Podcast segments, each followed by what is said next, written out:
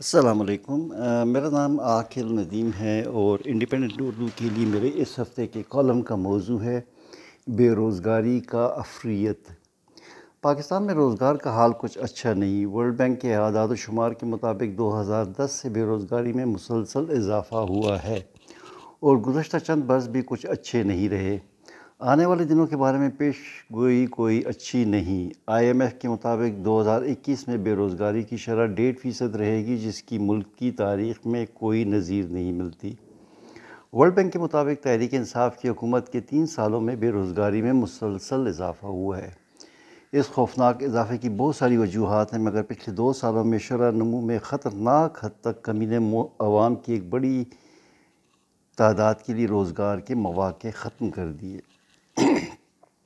پچھلے ستاسٹھ سالوں میں پہلی دفعہ شرح نمو میں منفی اضافہ ہوا ہے۔ معاشی عدم استحکام اور تنزلی میں مزید اضافہ کرونا وبا سے بھی ہوا ہے، جس سے شرح نمو میں اس سال صرف ایک فیصد اضافے کی توقع ہے۔ ان دگرگوں معاشی حالات میں بے روزگاری کے اعداد و شمار میں کوئی بڑی کمی آنے کا امکان نظر نہیں آ رہا۔ مختلف بین الاقوامی مالیاتی اداروں کے اعداد و شمار کے مطابق اس سال پاکستان میں بے روزگار لوگوں کی تعداد تقریباً ستر لاکھ سے بھی زیادہ ہوگی۔ اس میں سب سے بڑی تعداد تقریباً بارہ فیصد بیس سے چوبیس سال کی عمر کے نوجوان شامل ہیں۔ اس تعداد میں دو ہزار تیس تک مزید اضافہ متوقع ہے، کیونکہ اس وقت ہماری تقریباً تریسٹھ فیصد آبادی اس عمر کے گروپ میں شامل ہوگی۔ حکومت نے اپنے انتخابی مہم کے دوران وعدہ کیا تھا کہ اس کی پانچ سالہ دور حکومت میں تقریباً ایک کروڑ نوکریوں کا انتظام کیا جائے گا، لیکن ان کی حکومت سنبھالنے کے بعد پہلے ہی سے موجود نوکریوں میں بھی تیزی سے کمی واقع ہوئی ہے۔ اس لیے تقریباً ناممکن نظر آتا ہے کہ تحریک انصاف کی حکومت اپنے اس انتخابی وعدے پر باقی ماندہ مدت اقتدار میں کسی طرح بھی عمل درآمد کر سکے گی۔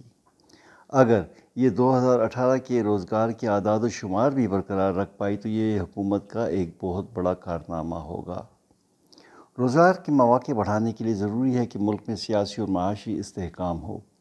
اس استحکام کو دیکھتے ہوئے ملکی اور غیر ملکی سرمایہ کار مختلف شعبوں میں سرمایہ کاری کرتے ہیں۔ سیاسی استحکام کے علاوہ ملک میں ہنرمند افرادی قوت کی موجودگی بھی سرمایہ کاروں کے لیے ایک مؤثر ترغیب کا کام دیتی ہے۔ بدقسمتی سے پاکستان میں ان دونوں شعبوں میں پچھلی دہائیوں میں واضح کمی نظر آئی ہے۔ حکمران جماعت نے پہلے دن سے پاکستان کو ایک خود ساختہ سیاسی بحران میں مبتلا کیا ہوا ہے۔ اس حکومت کے سیاسی انتقام پر مبنی پالیسیوں سے ایسا لگتا ہے جیسے عوام نے انہیں بہتر مستقبل، خوشحالی، بدعنوانی کا خاتمہ، روزگار اور رہائشی سہولتوں میں اضافے کی بجائے اپنے مخالفین سے انتقام لینے کے لیے ووٹ دیا۔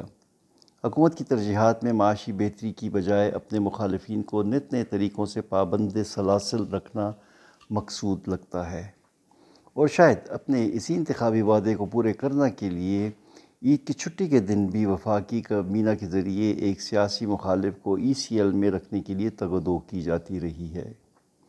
اس سیاسی بحرانی کیفیت سے نکلنے کے لیے ضروری ہے کہ حکومت معاشی ترقی کے پروگراموں پر توجہ دے اور قانون کے اداروں کو اپنا کام اپنے مروجہ قانونی اور آئینی طریقہ کار کے مطابق کرنے دے۔ حکومت کی کوشش ہونی چاہیے کہ ان اداروں کو اتنا مضبوط کرے کہ وہ حکومت کی دخل اندازی کے بغیر اپنے کام کر سکیں اور بدعنوان لوگوں سے لوٹی ہوئی رقم ملکی قوانین کے مطابق حاصل کر سکے، نہ کہ حکومت کی غلط اور من گھڑت اطلاعات کی مہم کا حصہ بن کر اداروں کی ساکھ کو نقصان پہنچائیں اور انہیں مزید کمزور کریں۔ ان قانونی اداروں کو آزادی سے کام کرنے کی اجازت دینے سے نہ صرف ملک میں سیاسی استحکام آئے گا، بلکہ سرمایہ کاروں کا ملک کے سیاسی اور قانونی نظام کے بارے میں اعتماد میں بھی اضافہ ہوگا۔ حکومت کو عوام کے لیے روزگار کے مواقع پیدا کرنے کے لیے طویل المدتی منصوبہ بندی پر غور و خوض کرنے کی ضرورت ہے۔ اس کے لیے ضروری ہے کہ تعلیم کے شعبے پر توجہ دی جائے اور اس میں سرمایہ کاری میں اضافہ کیا جائے۔ ہمارے تعلیم کے شعبے میں بنیادی جراحی کی ضرورت ہے۔ موجودہ نظام تعلیم کچھ حد تک پڑھے لکھے نوجوان تو پیدا کر رہا ہے، مگر ایک بڑی اکثریت کو وہ تعلیم مل رہی ہے جس کی شاید ان سب کو ضرورت نہیں ہے۔ اسی وجہ سے ہمارے یہاں ہنرمند نوجوانوں کی کمی ہے اور زیادہ تر نوجوان حکومتی نوکریوں کے منتظر ہوتے ہیں۔ اگر تعلیم کا نظام نوجوانوں میں خاص ہنر پیدا کرنے میں کامیاب ہو تو شاید ان نوجوانوں کو حکومتی ملازمت یا کسی فیکٹری میں مزدوری کی بجائے اپنا کام شروع کرنے کی ترغیب ہوگی۔ دیہاتوں میں کام کے کم مواقع نوجوانوں کو شہروں کی طرف متوجہ کرتے ہیں۔ یہ بے ہنر نوجوان ان شہروں میں بے روزگار لوگوں کی تعداد میں مزید اضافے کا باعث بنتے ہیں۔ اس کے لیے ضروری ہے کہ دیہاتوں سے اس نقل مکانی کو روکا جائے۔ یہ اس وقت رک سکتی ہے اگر ہماری زراعت کو جدید خطوط پر استوار کیا جائے اور ٹیکنالوجی کا فائدہ اٹھاتے ہوئے بنجر علاقوں کو بھی قابل کاشت بنایا جائے۔ اس سے نہ صرف زرعی پیداوار میں اضافہ ہوگا بلکہ بے روزگاری اور غربت میں بھی واضح کمی آئے گی۔ بے روزگاری پر قابو پانے کے لیے ضروری ہے کہ آبادی میں بے تحاشا اضافے کو بھی روکا جائے۔